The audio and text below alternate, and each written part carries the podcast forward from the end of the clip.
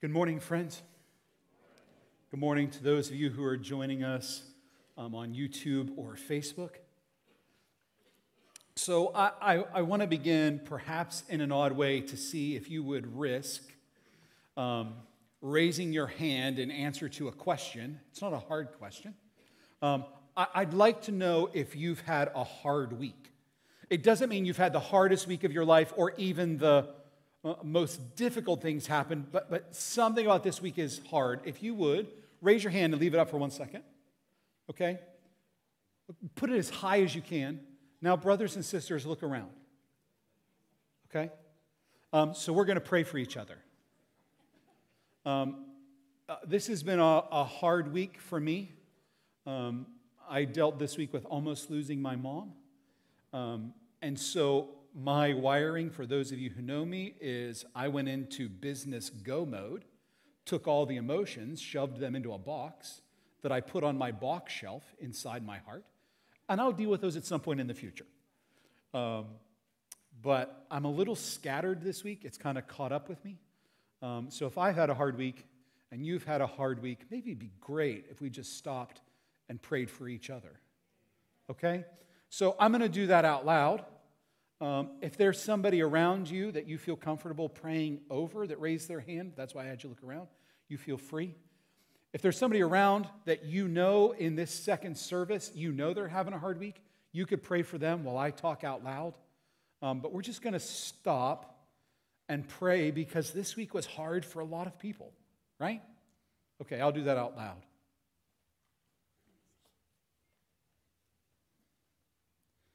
So, Father of mercy and the God of all comfort, would you be in this place? Um, God, thank you that as a follower of Jesus, I don't have to pretend like life is always great. It's okay to stop and say, man, this week was hard and I didn't like it.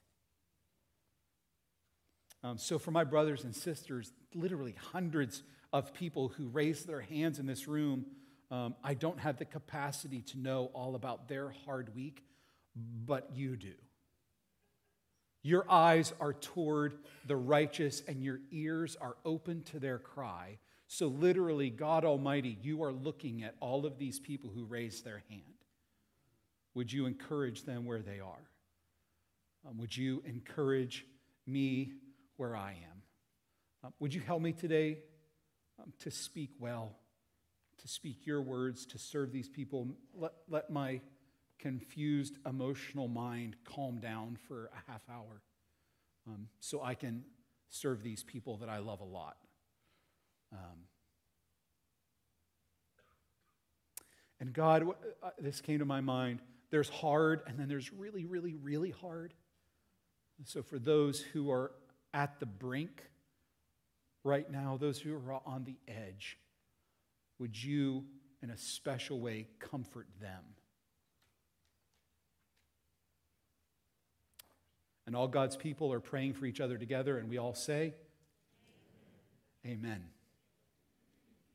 So I'm going to try something here. I'm going to try to use my mind reading skills, my ability to predict human behavior.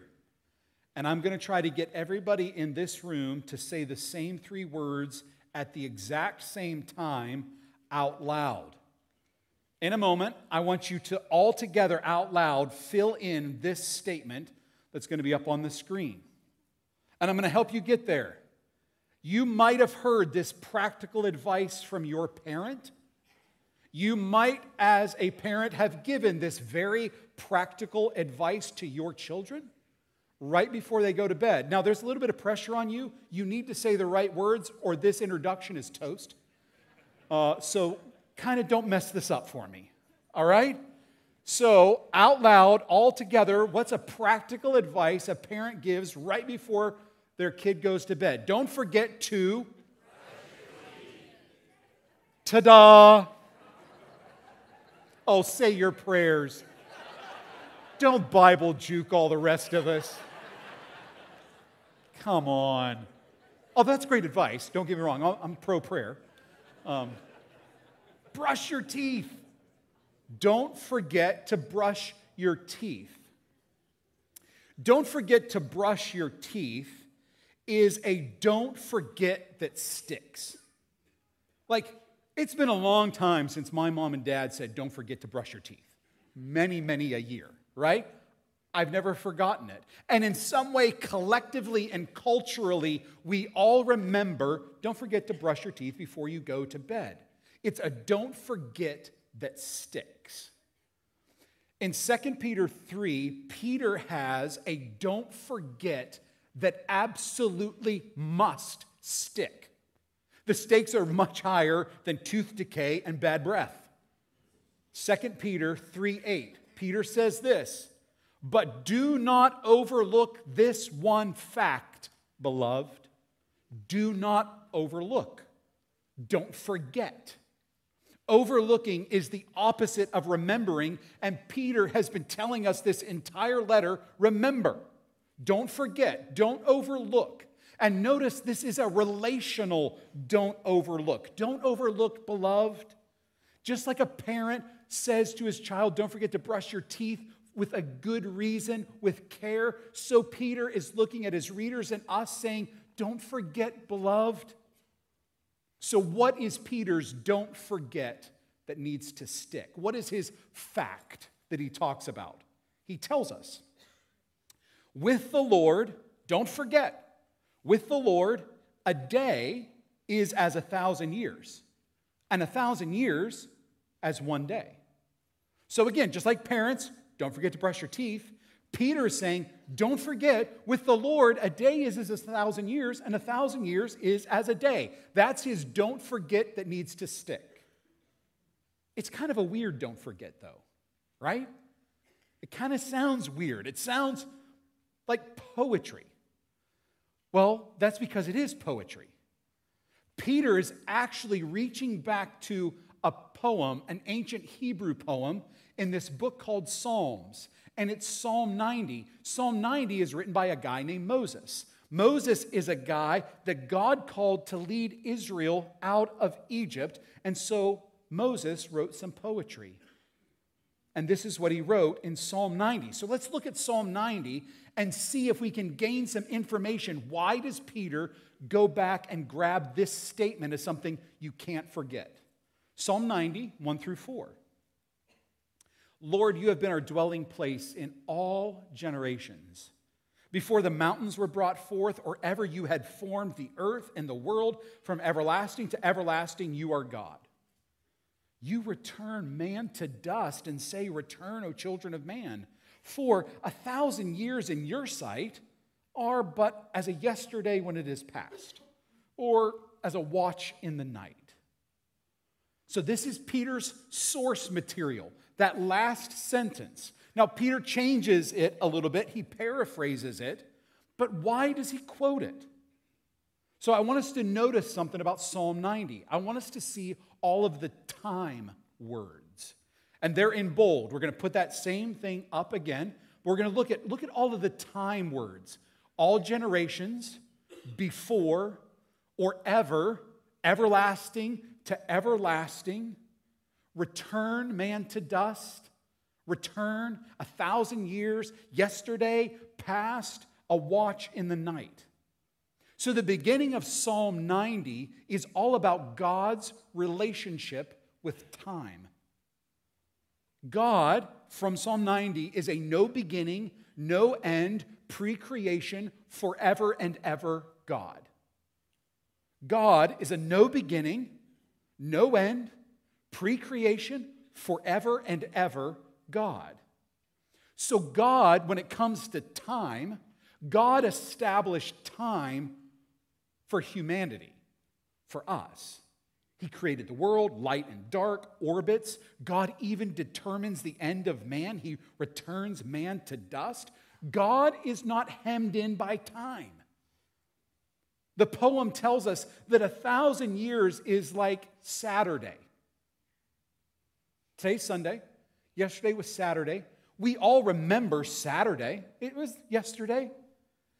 That's a thousand years to God. That's like a thousand years. A thousand years is like a watch in the night. Depending on what calendar you look at, that's three to four hours late at night. But to God, it, it, that's what time means. Time is borderless to God. So when we return to Peter's don't forget statement, don't overlook, we're once again faced with a comment about God and his relationship with time. So the don't forget that needs to stick is this don't forget the fact God tells time differently than we do. You can't forget that. As we're waiting, you can't forget God tells time differently than you do. God is not constrained by time like we are. Humans count seconds, minutes, hours, days, weeks, months, years, decades, centuries, millennia, rotations of the earth, rotations of the earth around the sun. We're always counting time. We look at our watches, we look at our phones. We remember birthdays once a year with the same amount of time passing between them. We make appointments that are set in the reality of time. We recognize that we only have a certain amount of time to live. We know deep down, as much as we hate it, vacations can't last forever. We also know that no matter how much we want to generate more hours in a single day so that we can work more or get more done or have more fun, it's never going to happen because for us, a day is a day and a night is a night, and we're always stuck with 24 hours. We are constrained, limited, and live in time. God doesn't. Don't forget that. As you wait, don't forget God tells time differently than you do. Why does that matter? Peter gives us three reasons why we can't forget God's relationship with time. Reason number one God's return isn't slow like you might think. God's return isn't slow like you might think. Right before this, last week, we learned that the scoffers have an agenda. They want us to see God's slowness in only one way 2 Peter 3 1 to 4. Peter says, I'm stirring up your sincere mind by way of reminder that you should remember the predictions of the holy prophets and the commandment of the Lord and Savior through your apostles, knowing this, first of all, that scoffers will come in the last days with scoffing, following their own sinful desires. They will say, Where is the promise of his coming? When's God coming? He said he was, he isn't here. Where's the coming? Scoffers and false teachers question God's promised return and sow doubt in God's character. Is God honest? Really? All this time has passed? He hasn't come? Is this all real? God tells time differently than we do. God made promises about his coming, a lot of them. He calls it the day of the Lord, a great day of the Lord, when all creation will be remade and everything will be set right. From a human perspective, the time between that promise and when it will be fulfilled in the future seems vast. And scoffers step into that gap of time and try to create questions about God's promise. And in that same gap of time between promise and fulfillment, we are prone to doubt and we're susceptible to listen to the scoffers who question God's promise. Peter's answer is quite simple. Don't forget, God tells time differently than you do. He's outside of time. I think Peter is saying this for these people that he loves because delay can cause doubt and discouragement. Delay can cause doubt and discouragement. It's weird to think, but delay only exists from the perspective of those who live in time. For God, there is no delay. And, and that is almost impossible to illustrate. Because every illustration I can think of only exists within time. Here's my best shot. Um, especially when my kids were younger, when I bought my kids a Christmas present that they really, really wanted, and I had it in November, I knew they had it. It, it, was, it was dead sure they were getting it. In a sense, it was already theirs. I'm not going to return it. I'm not taking it away. I'm going to give them this gift. They, they already have it. For me, there's no delay. It's already true. But for my kids, it is a doubt inducing, nail biting affair to wait till Christmas morning to see if that's going to arrive. That's the best I can do to illustrate this God's promise and the reality of its fulfillment. See, we're time tellers. We live inside time. When, when something doesn't happen that was promised, when there's delay, we immediately begin to question, even in the smallest of things. If you know me, my wiring, I like time, I like to be early. So even if I have a lunch with somebody and they're 10 minutes late, I question whether they're coming at all. And it's only 10 minutes that I've had to wait. But we stand in this gap between God's promise and God's return. Um, when Rebecca told me that she would marry me, we set December 16th in the evening as the time of our wedding. It was fixed point. It was going to happen. I needed to be there. Had I been late, it would have caused some of a, somewhat of a disturbance in our relationship between promise and fulfillment. I think this is why Peter is urging his readers don't forget the way God tells time. The delay between God's promise and the arrival of that promise seems like forever for us, but for God, it's like Saturday.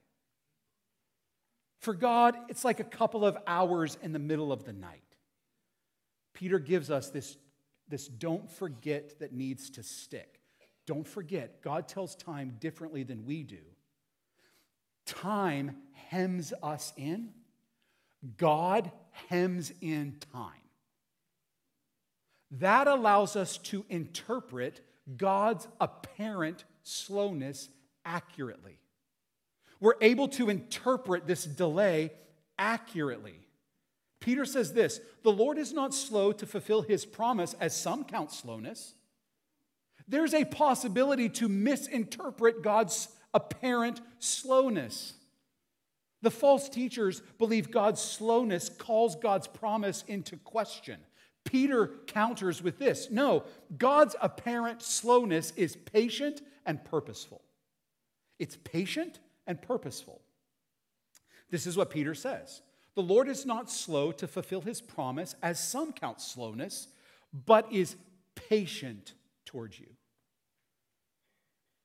God's waiting on humanity. God extends his love to humanity in the form of patience. For man, slowness is evidence of apathy. It's evidence of, I don't really care. For God, slowness is evidence of patience. God's slowness is also purposeful. The delay is going somewhere, it has a reason. The Lord is not slow to fulfill his promise, as some count slowness, but is patient towards you, not wishing that any should perish, but that all should come to repentance. The goal of God's patient delay is repentance, a change of direction for everyone. God is looking at humanity and preaching to humanity through his creation, through his word, and through his people so that they can change the direction of their lives, that they can turn from the path they're on of sin and self and turn to the path of following and believing in the life, death, burial, and resurrection of Jesus. It's a turning towards the faith that Peter himself says that he has. 2 Peter 1 1, Simon Peter, a servant and apostle of Jesus Christ, to those who have obtained a faith of equal standing with ours by the righteousness of our God and Savior Jesus Christ. God's delay is purposeful. It's so that more people obtain the faith that Peter's talking about. This faith in Jesus Christ, that the righteousness, that what Jesus did right, I get to receive. God's delay is an open invitation for more people to believe in him. For man, slowness is evidence of apathy. For God, slowness is evidence of purpose.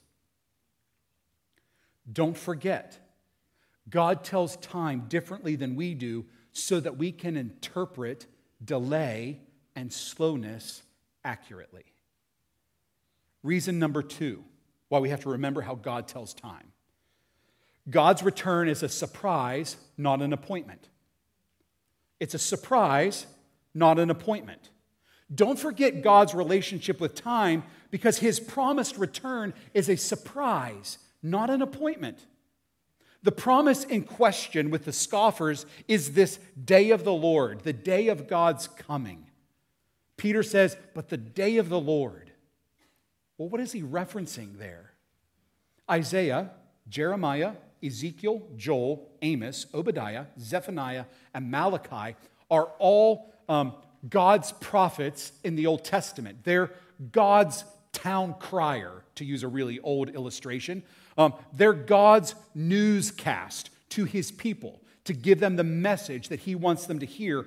All of those mention this day of the Lord, and their collective description of the day of the Lord is a great, awesome day of God delivering his final judgment. That's the day of the Lord. Luke, Paul, and Peter in the New Testament all speak of that same day. It's a great and awesome future day when God will render final justice. And Peter describes that day in this way But the day of the Lord will come like a thief. The day will be a surprise. It's going to arrive like a thief breaking into a house.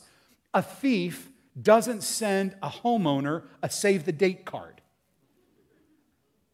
You're taken off guard by it. Years ago, um, I didn't lock my truck at night and it was broken into, and they took some change that I had in the middle in my CD collection that dates when this happened.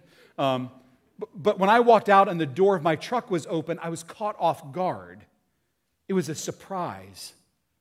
That's what this day is going to be like. And more than likely, Peter here is referencing Jesus' teaching about that day.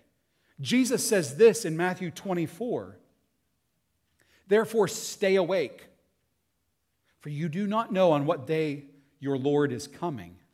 But know this that if the master of the house had known in what part of the night the thief was coming, he would have stayed awake and would not have let his house be broke into. Therefore, you also must be ready, for the Son of Man is coming at an hour you do not expect. Paul says the exact same thing, 1 Thessalonians 5 2. For you yourselves are fully aware that the day of the Lord will come like a thief in the night. Jesus reiterates this in Revelation two times. Remember then what you have received and heard, keep it and repent. Change the direction of your life. If you will not wake up, I will come like a thief, and you will not know at what hour I will come against you. Revelation 16, 15. Behold, I am coming like a thief. Blessed, happy is the one who stays awake, keeping his garments on, that he may not go about naked and be seen exposed. The day of the Lord is suspected. We, we, we know it's coming, but it's sudden. The day of the Lord is sure. It's, it's a promise, but it's a surprise. We don't know when it's coming. So be ready, be awake, be alert. Jesus is coming. God's promise will be kept. Delay is not dishonesty. The day is coming. Don't overlook, God tells time differently than we do. The time between God promising a day of the Lord and the actual day of the Lord does not matter in God's economy of time. Don't overlook how God tells time because his coming will be a surprise. Reason number three. Remember how God tells time, it's different than us because God's return is terrible and terrific. It is terrible and terrific. Depending on what you believe, what your faith is in on the day of the Lord, that day is terrible or terrific. God's return is terrible. The prophets consistently describe the day of the Lord as a terrible day of judgment. Here's just one example of many that I could read off from those Old Testament prophets. Joel says, Alas, for the day, for the day of the Lord is near, and as destruction from the Almighty it comes. As we wait on God to fulfill his promise, as we wait for the day of the Lord, as we remember how God tells time, we remind ourselves that that day in front of us is a day of judgment by God Almighty Himself. Pause and consider. The prophets and Peter are saying, take warning. This is a serious day to consider. What you believe on that day really, really matters. Peter describes the day of the Lord using this type of language 2 Peter 3:10 but the day of the Lord will come like a thief and then the heavens will pass away with a roar and the heavenly bodies will be burned up and dissolved and the earth and the works that are done on it will be exposed we are waiting for and hastening the coming day of God, because of which the heavens will be set on fire and dissolved, and the heavenly bodies will melt as they burn. Peter uses cataclysmic language to describe the day of the Lord. Um, recently, um, I live in TR. Um, the forestry department came in and did a, a, a burn of a field on state land, literally right across the street from my house. Um, tons of crew there started the fire on one side, let it go across, and meet a fire coming from the other side. And that fire just went right through dry grass, plants, trees. I'm sure all the trash that had been in there from hikers just went right through it. It was a controlled burn in that field to bring about new health. The day of the Lord will be a cosmic controlled burn.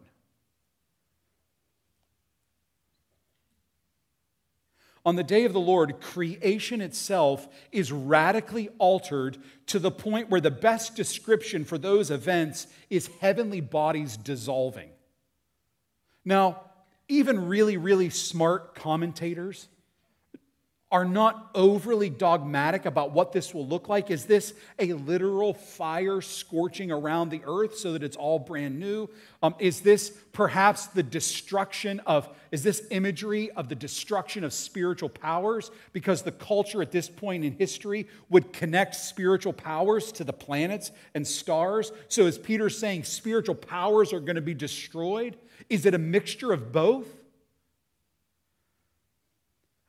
Either way, I think as you read the letter, the definitive answer there, in a sense, doesn't matter. Because what we can conclude definitively is that the day of the Lord will completely refine reality. And the only way Peter could describe that refining was by saying creation itself is burned and dissolved. Take warning. God's returning. He is going to keep his promise. The day of the Lord is terrible to consider. More happens at the day of the Lord than just a creation makeover. In the middle of the fire, Peter says this the earth and the works that are done on it will be exposed. The day of the Lord is not only about refining what exists, it is about exposing what has been done. There is no hiding on the day of the Lord, there's no secrets. Nothing will be unseen from God's perspective. This event will once and for all reveal evil, and evil will be destroyed. The day of the Lord is terrible. And if Peter said no more, in a way, it's kind of a bleak picture. But Peter adds a key detail at the end of our passage today. He says this, but according to his promise, God's promise of the day of the Lord, but according to his promise, we are waiting for new heavens and new earth in which righteousness dwells. The refining fire that destroys makes way for a new heavens and new earth that becomes the home of righteousness. The new heavens and new earth house righteousness. They house a culture where everything is done right. Can you imagine that? Can you imagine a world where I don't ever think of a wrong thing? I don't ever do a wrong thing. Thinking of my mom this week, there's no more heart attacks because heart attacks are wrong. Like this day of the Lord that we're looking forward to is a day where what we exist in, everything is done right. We don't die anymore because that's wrong. Only righteousness. It, it's almost, it is. It's too much to take in. That's how terrific it is. Peter taught us earlier in his letter that God knows both how to judge the ungodly and to save the righteous.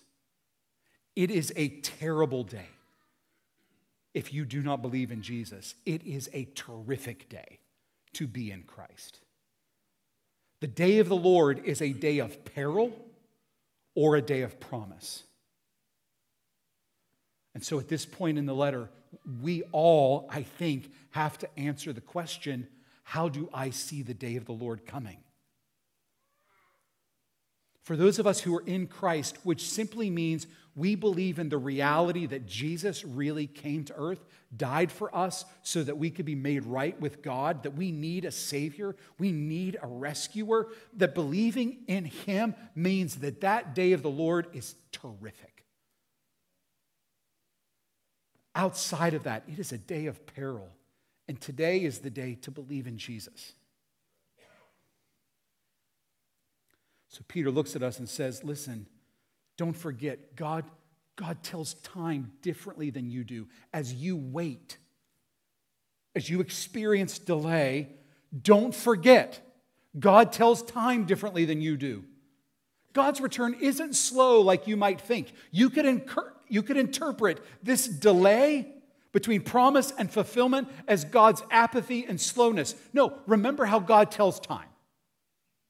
For him, a day, thousand years, thousand years a day. Don't forget. Don't forget, God tells time differently than you do. God's return is a surprise, not an appointment. We can't plug God's return, the day of the Lord, into our Google Calendar. It's not the way it works because God tells time differently than we do. But that day is coming. Don't forget, as you wait and delay, God tells time differently than we do. And that day in front of us, the day of the Lord, is a terrible day where God will finally render his final justice on everything.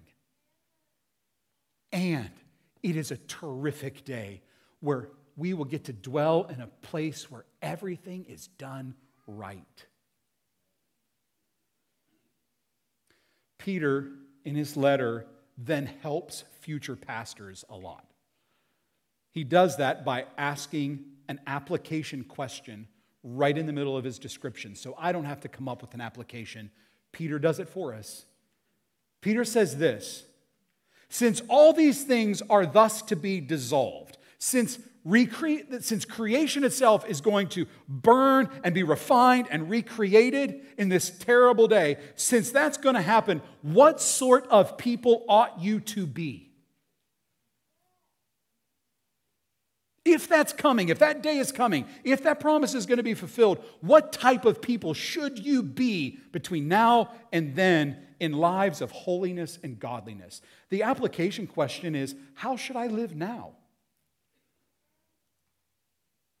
Like, very, very real, practical. How should I wake up today? And he gives us an answer with two pairs of words. First, holiness and godliness. Not the first time Peter has used those words in the book, by the way. It's a great clue. You go by, right back up to chapter one that talks all about remembering to grow. How, what should we be like because the day of the Lord is coming? Well, we should be living lives of holiness and godliness. Keep growing. Don't forget to keep growing. Don't get stagnant and don't fall backwards. Keep living lives of holiness and godliness in Jesus. The second pair of words is waiting and hastening. How should we live? Living in a life of holiness and godliness. How should we live? Waiting and hastening. Waiting is part of the gig, it's part of being a follower of Jesus. Waiting is part of what we do. I'm not a great waiter. It's not really in my skill set. Because waiting is a weird word. Because I think we can determine whether waiting is good or bad depending upon the context. Like a groom standing at the front of the church waiting for his bride to open the back doors and start that processional, great waiting. Beautiful waiting. Look at Instagram and see all the videos of the guy starting to cry as she walks down the aisle. It's great waiting. Standing in the line at the DMV, not quite as good. A little bit harder for your sanctification to stand in the line at the DMV. So, waiting, depending upon context and what we're waiting for, there's good and bad waiting. And, and I think, uh, brothers and sisters, I think this, this is really big deal for those of us who follow Jesus. We don't live in bad waiting. Waiting for Jesus is not standing in line at the DMV. It's waiting for the groom and the bride. That's what our waiting is like. That word waiting is actually an anticipatory word. It's think of waiting as active. It's, it's the runner who's getting into the blocks, ready to sprint. We would use image like we're on the edge of our seat. Have you ever heard that phrase? Like, like you can't even lean back. You're a little bit too tense. You're ready to go. That's what Peter's talking about. Like this day of the Lord, for those of us who believe in Jesus, this terrific day that's coming at us, we're like, okay, come on, come on, I'm ready to go. It's active, good waiting. How should you live? If all of this is going to be dissolved, how should you live? Keep growing in holiness and godliness and be on the edge of your toes waiting for the day. Final word hastening. Hastening making that day appear faster. How do we do that? That feels a little weird, at least to me. Like, okay, God, how can I make this day that's going to be a surprise happen faster? How do I get to participate in that? That feels weird. Well, I, I actually don't think it's too crazy. I think God's looking at us and saying, be part of my patient and purposeful delay. Why is God patient and purposeful? He's waiting for people to believe in Him. And we get to participate in that mission. Like that's, that's part of why we're here. That's part of what we do while we wait for the terrific day of the Lord. We, we walk out into the cultures that we live in and the subcultures and the context that we live in, and we tell God's patient and purposeful story so that other people hear it and believe it. We wait and we hasten. Don't forget, God tells time differently than we do. He will keep his promise about the day of the Lord. And between now and then, brothers and sisters, if your faith is in Jesus, then God's calling you to grow in a life of holiness and godliness. He's asking you to anticipate his coming and help that day arrive sooner by participating in his mission. If you don't know Jesus, then today is actually a terrific invitation for you to believe in him. And I'd love to talk to you afterwards. There are other people here who would love to talk to you about what does it actually mean to believe and follow Jesus. We're waiting.